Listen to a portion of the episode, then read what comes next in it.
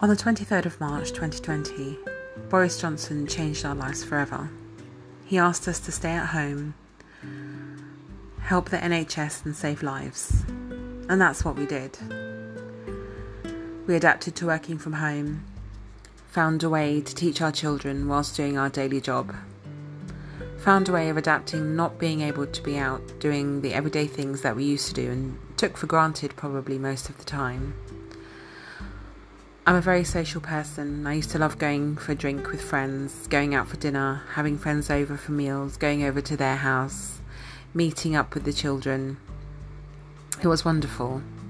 And I'm sure once lockdown is finished and we get a hold of the coronavirus and life goes back to some sort of normality, these are things that I will do again. No doubt a bit different, but I'm sure I'll do those things again. However, in the meantime, there's so many things that I feel so out of my control, and it's really affected my well being in some way. I always thought I was a very resilient person. I thought that nothing could knock me down. I was very strong and I could deal with whatever was thrown at me.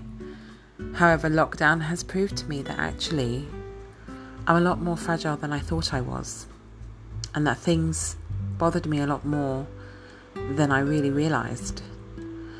I missed so many things. I used to complain about going to the gym.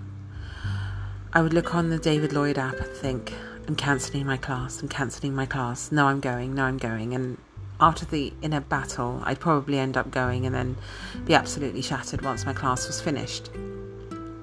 But now, not even having that option, it makes me feel so confused and quite lost.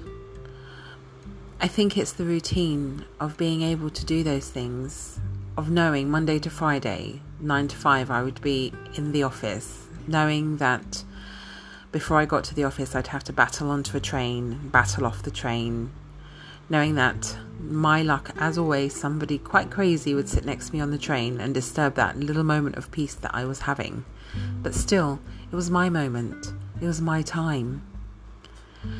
Now I feel that although I've got to spend a lot more time with my son, which I cherish, and I've got to spend more time with my partner, which has been lovely, having them around all the time has made me feel so claustrophobic. But it's also made me feel more thankful knowing that once lockdown is over, I will appreciate everything that I have a lot more.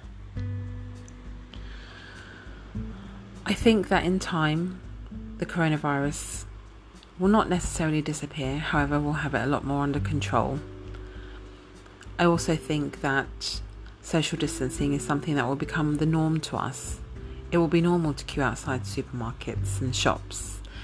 It will become quite normal not to hand cash over to the waiter or to the cashier or even take a package off of a delivery man.